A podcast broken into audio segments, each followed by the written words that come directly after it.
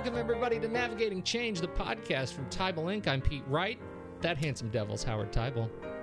Oh man, you. I'm speechless. I'm speechless every time you do that to me. um, more, you, more, more, more. Go ahead.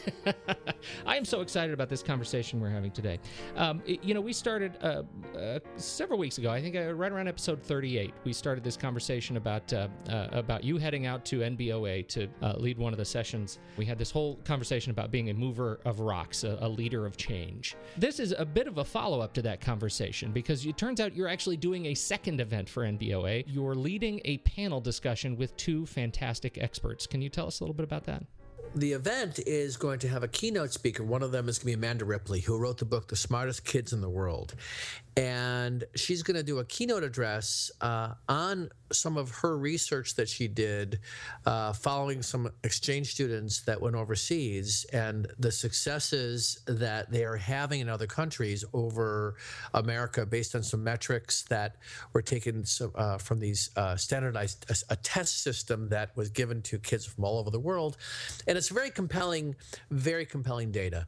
Uh, it's compelling data for higher ed. It's compelling data for for the secondary school systems for independent schools so that the business officers who are attending this conference are going to hear some of what she's learned that really moves the needle around uh, educating kids uh, to be 20, 22nd, second, 22nd century thinkers and and uh, and leaders.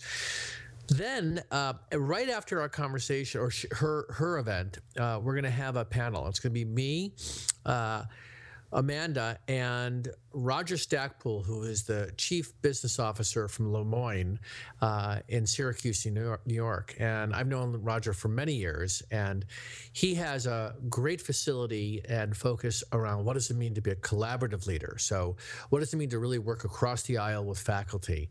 And you know, he's not sort of the traditional chief business officer, uh, and we're going to talk about the three of us. Uh, what does it take? To do this work well, ultimately the mission. And uh, what does it take for these kids to move their way up through uh, the middle school, high school world, entering into college, what kind of preparation do they need to have? Do they all need to be going to college the way that we've all started to come thinking? They, you know, that if we're going to be uh, able to secure uh, good paying jobs, everyone needs to go to college. Well, maybe that's not true. Uh, so there's a lot of questions we're going to engage in different ways and the goal here ultimately is that the audience the the people in the uh, the membership will have an opportunity to engage in some of these questions and then bring these ideas back to their leadership teams with their head of school and their peers their other vice presidents to talk about are we focused on the right things? I, I don't want to get ahead of uh, this panel because I think you're going to uncover, as you always do, uh, some terrific insights between these two um, experts, particularly in the space that exists between independent schools and uh, higher ed. Uh, and so, uh, you know, I don't want to be presumptuous about that by asking you questions focused uh, on what you're already going to ask in the in the panel. What I am interested in is your insights on how leadership teams uh, are functioning in order to address some of these big ideas. I mean, you just brought up something massive. We have a uh, a, cultural uh, acceptance that uh, right now that you know if you want to get the higher paying jobs, everybody has to go to college, uh, and even further than that, there is this growing acceptance that college isn't even enough anymore. If you want to get the higher paying jobs, you have to get an MBA or, or a master's degree of some level. So and eventually, eventually if you're going to want to work at McDonald's, you're going to have to have a PhD. Well, and this was something that that she pulled out. Uh, Amanda Ripley pulled out of her own book. The complexity that comes even in what we used to think of as the high school job. We don't have high school kids who can do those jobs anymore. That doesn't exist. So yeah. these are huge issues. Now, I don't want to give anything away, but you and I have have talked in the past about some of the work that you're doing with leadership teams uh, at independent schools, and I uh, remember being dumbfounded at the teams that are doing this well, the mm. level of uh, ambition that mm-hmm. comes with the the things that they are doing to shake up their model, their worldview, their mindset. Um, can you have big, giant, audacious, hairy terrifying ideas and fiscal sustainability uh, at, a, on a leadership team level. How do you approach hmm. this? It's you know it's it's funny the uh, I, I do uh, I do a bunch of work at the Chautauqua Institution, and one of the mantras uh, when people keep thinking about or, or trying to talk about uh, what do we stop doing, uh, the message that keeps coming back from the I consider a visionary thinker Tom Becker is it's it's the mix, stupid. you know, it's in the mix. It's the answer is yes. We need to do it all, and I think this is this is also a dilemma. You know, we we're we're trying to undo uh, structures that we've put in place, physical structures, uh, technology structures, uh, ways that we're teaching, and we're asking to step back and say, all right, let's prioritize what we really want to do. And I can tell you that some of the independent school leaders I'm working with, and you know, my hope is that you and I will have a chance actually to do a three-way conversation with one of them. What they do really well, the good ones, is that they are holding both conversations, which is, and, and this is what you got to do. I mean, here's here's the story, and everybody shakes their head on this in a way, in a good way. We want to figure out what does it mean to have uh, revolutionary new programs, and now, now why? I'd say for these schools, one of the one of the motivations, one of the reasons to sell that that sells to their boards is the fact that we want to distinguish ourselves from our peers, right? Now, distinguish means we need to focus on what we can do really well. You know, I think in some cases the pie is big enough for many of these independent schools uh, to be able to attract more. And my guess is there are some who are struggling because they may be in a region where they're competing against some that have either a greater brand recognition or whatever it is. But the, the point of looking at what does it mean to have a new a new process around the, the, the, core academic program, the way we teach, the delivery method. The rationale behind this is because we're trying to distinguish ourselves and be able to say, we're doing something exceptional, and that's why you should consider us. You know, other questions. Should we be thinking globally? Many schools have a presence overseas, and, and that shows up often, you know, when they send their kids to overseas programs. You know, it's and and it's an incredible privilege for these kids who are, you know, it, that that for many people in our culture do, doesn't happen until they're in college and they're in some kind of co-op program and they they go to another country. But many independent schools have programs where they send their kids overseas. Well, could there be an overseas campus? Right? what does the 22nd century learner experience look like? And all kinds of other big ideas. So those conversations live with what I loosely call the leadership team, which is basically the head of school and this person's direct reports that oversees the major areas of the college.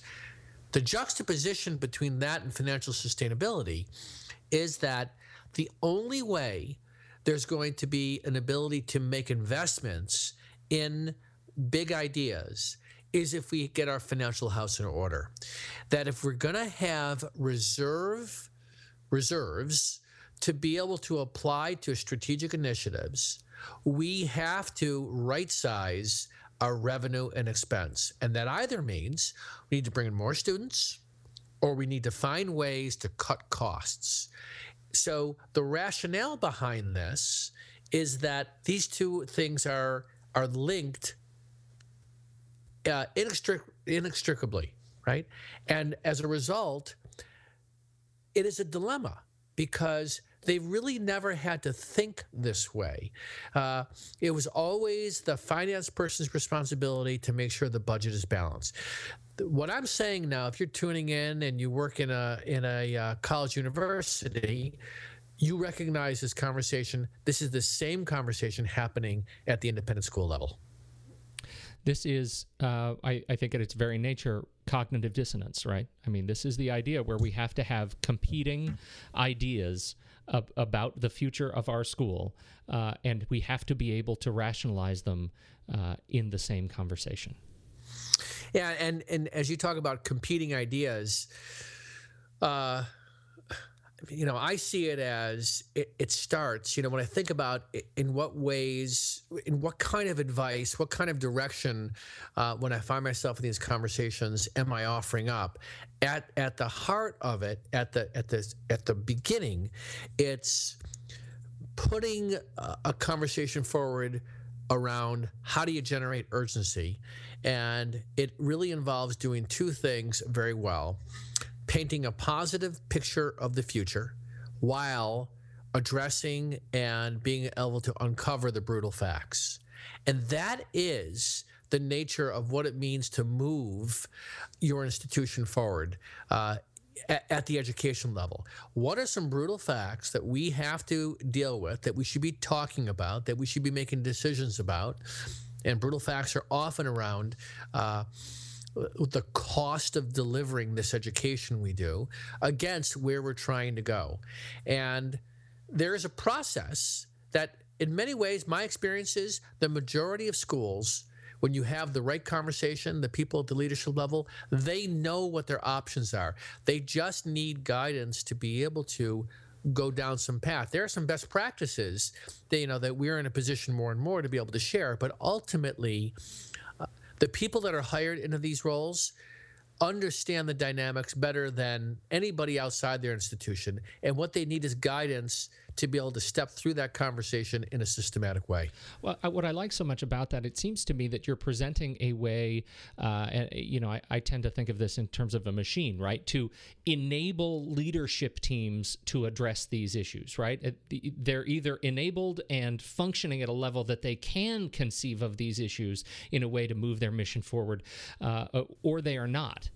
Yeah, and and they also need to know that they're not outliers in the conversation. So, for example, we're working with lots of schools where things on the table are things like employee benefits, questions about outsourcing, how do we deal with financial aid, should we cut certain sports because it doesn't make sense to have them. What do we do about tuition remission?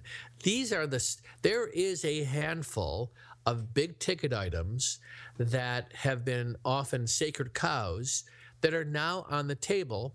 And there is lots of examples out there of schools who are taking the lead uh, in, in doing these things. And, and I'll tell you, what, what I put in front of schools, here's some examples of what some other schools are doing. Sometimes that's all they need to see it's okay to make some of these difficult choices.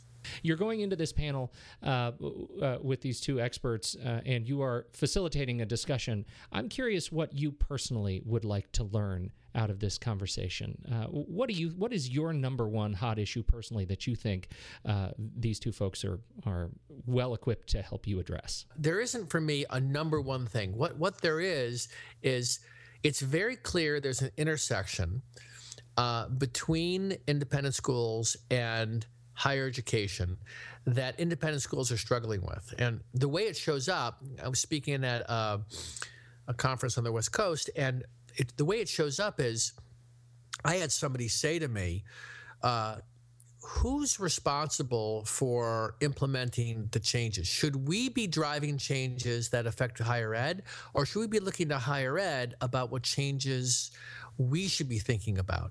And what I found so fascinating about that, it, it revealed, and I see this more and more, is the connection between these two spaces uh, is very thin. They, they, they do not spend uh, any time really learning about each other in a way to say, all right, how can we do be a, do a better job feeding the kind of students that you're looking for to your institutions. And institutions at the higher ed level are not saying and should be, what are you doing at the independent school level that we should be embracing in in higher education. Uh, that's what's so powerful, I think, about this conversation we're going to have with Amanda and Roger is that it is about the intersection and what can we learn from each other. So I actually am walking into this uh, being very interested to see what kinds of information, you know, where are people stuck uh, who are going to be going back to their schools uh, that really want to get some insight from somebody who's seen exceptional success with these kids uh, in other countries, and Roger, who is a who is going to be who is the equivalent role of these of this audience member, but he does it for for higher education. So I think what it's going to do is it's going to it's going to open a lot of questions for people, and we'll see what kind of answers we can get to. Well, I think it's a, a, fantastic question, and I love the way you frame the setup for this conversation. I think it really highlights, uh, you know, your 30 years experience helping leadership teams to engage in ambitious thinking, uh, and so I'm, I, am thrilled that you're going to be sharing the stage with these folks leading this conversation. That's great, great conversation, Pete, as always. The conference itself, NBOA 2014 annual meeting, is being held in Orlando, Florida, the only really sunny place in the nation, March 2nd. 2nd through 5th, uh, 2014. You should go there if you're a business officer and you want to learn a little bit more. You should buy your tickets now. It's going to be a great show. uh, you can learn all about our show uh, at TeibelInc.com. Uh, you can search for the podcast Navigating Change in the iTunes Store, subscribe for free, and, and don't miss a single episode of Howard Teibel's Fantastic Wisdom. on behalf of Howard. Oh, you know what else I forgot to mention? Are you keeping up with? Are you going to be taking questions uh, as you have done in the past on Twitter? Thanks for reminding me. And uh, it is a question for the programming people. Uh, but let's raise that. Well, I just want people to know that if they want to reach directly into your pocket, they can Yikes. do so at Howard Teibel on Twitter. You can find me at Pete Wright on Twitter, and Perfect. then I will reach into Howard Teibel's pocket on your behalf. Otherwise, uh, on behalf of Howard Teibel, I'm Pete Wright. Thanks so much, everybody. We'll catch you next week on Navigating Change, the podcast from Teibel Inc.